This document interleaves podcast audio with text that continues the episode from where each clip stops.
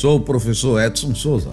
Sejam bem-vindos e bem-vindas ao Papo de Química, o podcast do ensino de química e do uso de ferramentas digitais. Olá, sou Kate Carvalho, aluna do curso de Química da Universidade Católica de Pernambuco e estarei junto com vocês nesse episódio. Tudo bem com vocês? Espero que sim. Oi, pessoal, eu sou Priscila Morim, eu sou aluna do curso de Química da Universidade Católica de Pernambuco e estaremos juntos nesse episódio. E aí, como é que vocês estão? Eu espero que vocês estejam bem. Olá, Cat, Priscila, sejam bem-vindas ao Papo de Química. Nesse episódio, o Papo de Química abordará mais um tema do quadro Química Básica.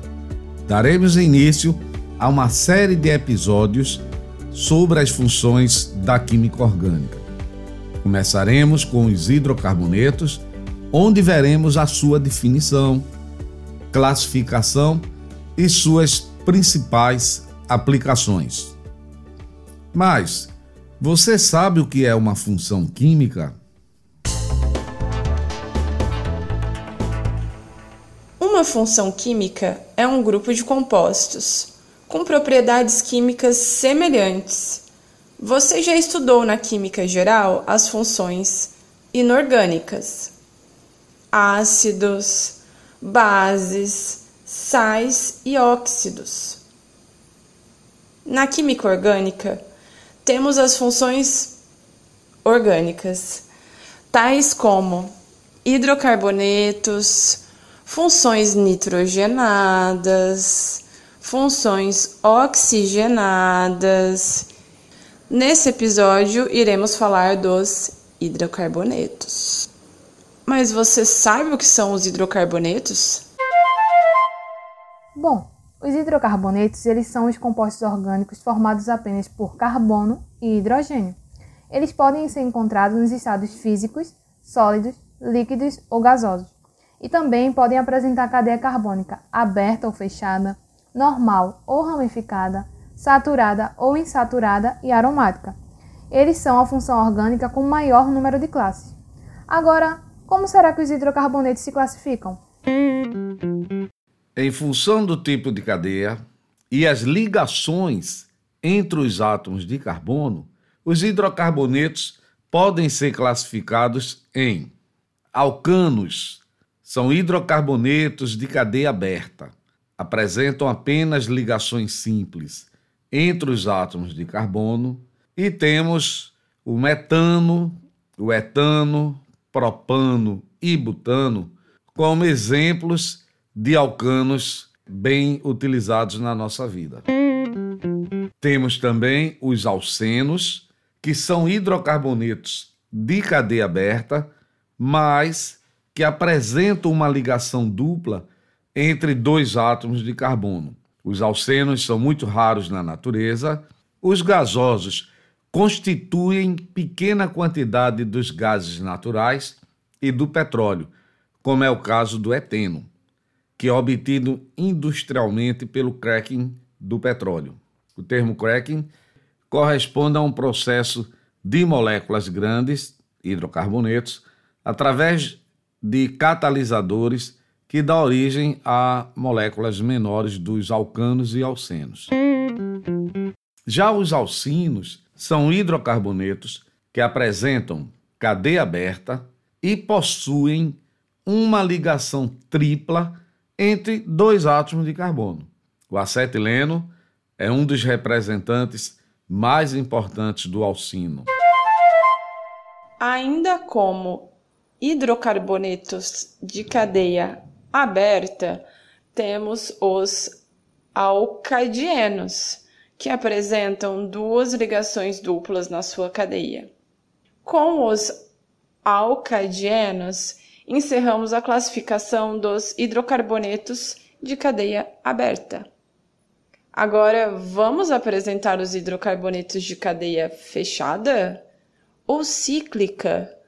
Podemos começar pelos ciclanos ou ciclo-alcanos, que correspondem aos hidrocarbonetos de cadeia fechada e saturada, isto é, apenas com ligações simples entre os átomos de carbono.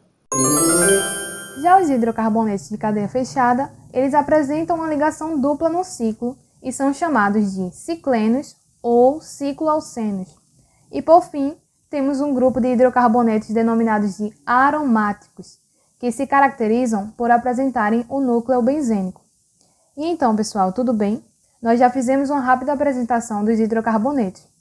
Mas você sabe quais são os principais hidrocarbonetos e as suas aplicações? Vamos apresentar os principais hidrocarbonetos e suas aplicações. Vamos começar? Eteno ou etileno? O etileno costuma ser utilizado como anestésico em intervenções cirúrgicas, na preparação de polietileno, que é um dos plásticos mais importantes da indústria, usado na confecção de sacos e garrafas plásticas, brinquedos, etc. Na produção da borracha sintética, corantes, tecidos sintéticos e até mesmo explosivos no amadurecimento forçado de frutas verdes. O etileno é produzido naturalmente em plantas. Quando queremos que frutas, como por exemplo bananas, amadureçam mais rápido, nós as colocamos em um recipiente fechado ou embrulhadas em jornais, pois dessa forma o gás etileno não é liberado para o ar, mas sim aprisionado. É por isso que, se colocarmos também uma fruta mais madura perto de outras, elas vão amadurecer mais rápido, pois a fruta madura libera o gás etileno. Acetileno ou etino. Outro hidrocarboneto importante é o acetileno. Ele não é encontrado na natureza, mas pode ser obtido a partir do gás natural do craqueamento do petróleo e a partir do carbeto de cálcio. O carbeto de cálcio, também conhecido como carbureto de cálcio, é um sólido branco. O acetileno é obtido quando o carbureto de cálcio reage com a água. Esse modo de obtenção é utilizado em oficinas de soldagem. Em razão da sua chama azul, pode atingir temperaturas de até 3 mil graus Celsius. O acetileno é muito utilizado como gás de maçarico oxiacetilênico, usado para cortar chapas de aços e para soldar. O acetileno, também conhecido como etino, é usado em grande escala na fabricação de borrachas sintéticas, plásticos como o PVC e o PVA explosivos e solventes industriais. E também temos o butano. O butano, que é um hidrocarboneto saturado e alifático, é um gás incolor, inodoro e altamente inflamável, que pode ser obtido a partir do aquecimento lento do petróleo e do gás natural. Possui diversas utilidades, e como principais delas podemos citar o gás de cozinha, que temos em nossa casa,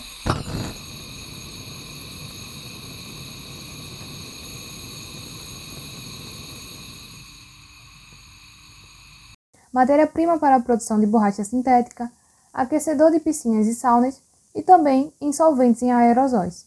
O butano ele é um gás inodoro, ou seja, não possui nenhum tipo de odor.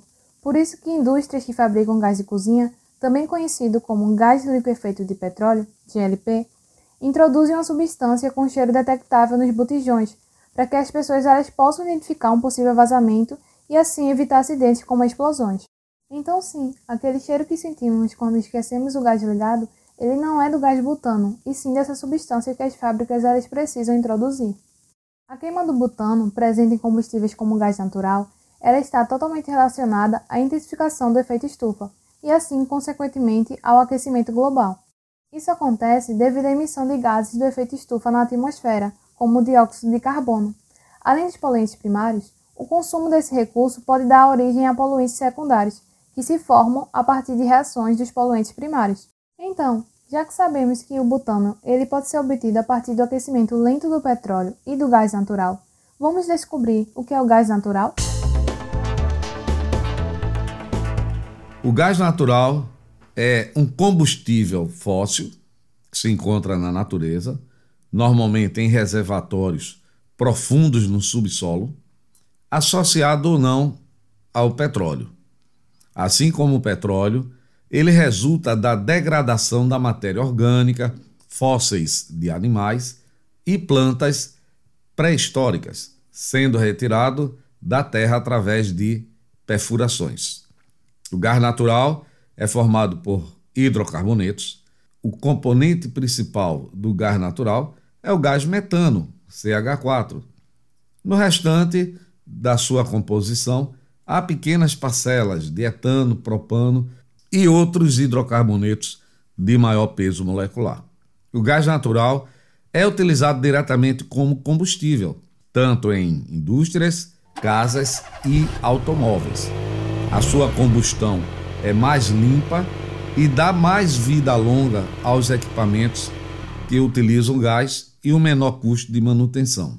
É utilizado para motores de ônibus, automóveis, caminhões, substituindo a gasolina e o álcool. Pode ser até 70% mais barato do que outros combustíveis e é menos poluente. É utilizado em indústrias para a produção de metanol, amônia e ureia. O Rio de Janeiro é o principal estado produtor de gás natural, respondendo por mais da metade da produção nacional. Você sabe a diferença entre gás natural e GLP? Não? Veja, o GLP é gás liquefeito de petróleo. É aquele que é comercializado e nós utilizamos da nossa cozinha. É composto de quatro hidrocarbonetos, principalmente o butano e o propano, contando, como, ou contando com gases como etano é, em menor escala. Já o gás natural, nós já vimos que é composto quase 90% por metano, com a participação menor de outros gases como propano e butano. Você já ouviu essa expressão ouro negro? Você sabe o que é ouro negro?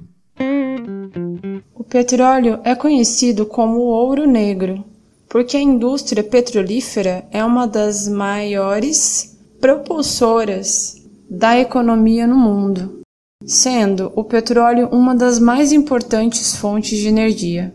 É um óleo de origem fóssil que leva milhões de anos para ser formado nas rochas sedimentares, em áreas marítimas e terrestres. É uma das fontes de energia mais utilizadas no mundo. O combustível fóssil é capaz de gerar diversos subprodutos, bastante utilizados pela sociedade. O petróleo é originado a partir da decomposição de matéria orgânica, especialmente dos plânctons. As bactérias em ambientes com baixo teor de oxigênio realizam a atividade de decomposição, que acaba por se acumular em camadas do subsolo que se encontram em bacias sedimentares, no piso do oceano, no fundo dos mares ou de lagos e sob determinadas condições de pressão. Ao longo dos anos, esses depósitos foram modificados até se transformarem no que ocorre a substância oleosa, o petróleo. Segundo o Departamento Nacional de Produção Mineral, DMPM, o petróleo constitui uma mistura de hidrocarbonetos, molécula de carbono e hidrogênio, que se encontram em estado líquido, em temperatura e pressão ambientes. É constituído também por compostos sulfurados, nitrogenados, oxigenados, resinas, asfaltenos e metálicos como o ferro, o cobre e o zinco. E aí, Priscila, quais são os principais produtos derivados do petróleo? O petróleo, a fonte de energia essencial para a manutenção da sociedade. Ele é utilizado também como matéria-prima para a fabricação de plásticos, borrachas sintéticas, tintas, solventes, produtos cosméticos e entre outros. Segundo a Agência Nacional do Petróleo, ANP, podem ser obtidos a partir do petróleo, o gás de petróleo, que ele é utilizado para aquecimento e na indústria, o gás liquefeito de petróleo, que é o nosso famoso gás de cozinha, nafta, que é a matéria-prima para a indústria petroquímica e transformado também em gasolina, a própria gasolina, que é utilizada como combustível, o querosene, que é usado como combustível para turbinas a jato, o óleo diesel, que é usado especialmente em transporte rodoviário, aquaviário e também nas termoelétricas, o óleo combustível, que ele é utilizado como fonte de calor na indústria, e em resíduos, que são produtos utilizados como material para fabricar outros produtos, como asfalto, ceras e entre outros. Agora vamos descobrir quais as etapas para a extração do petróleo?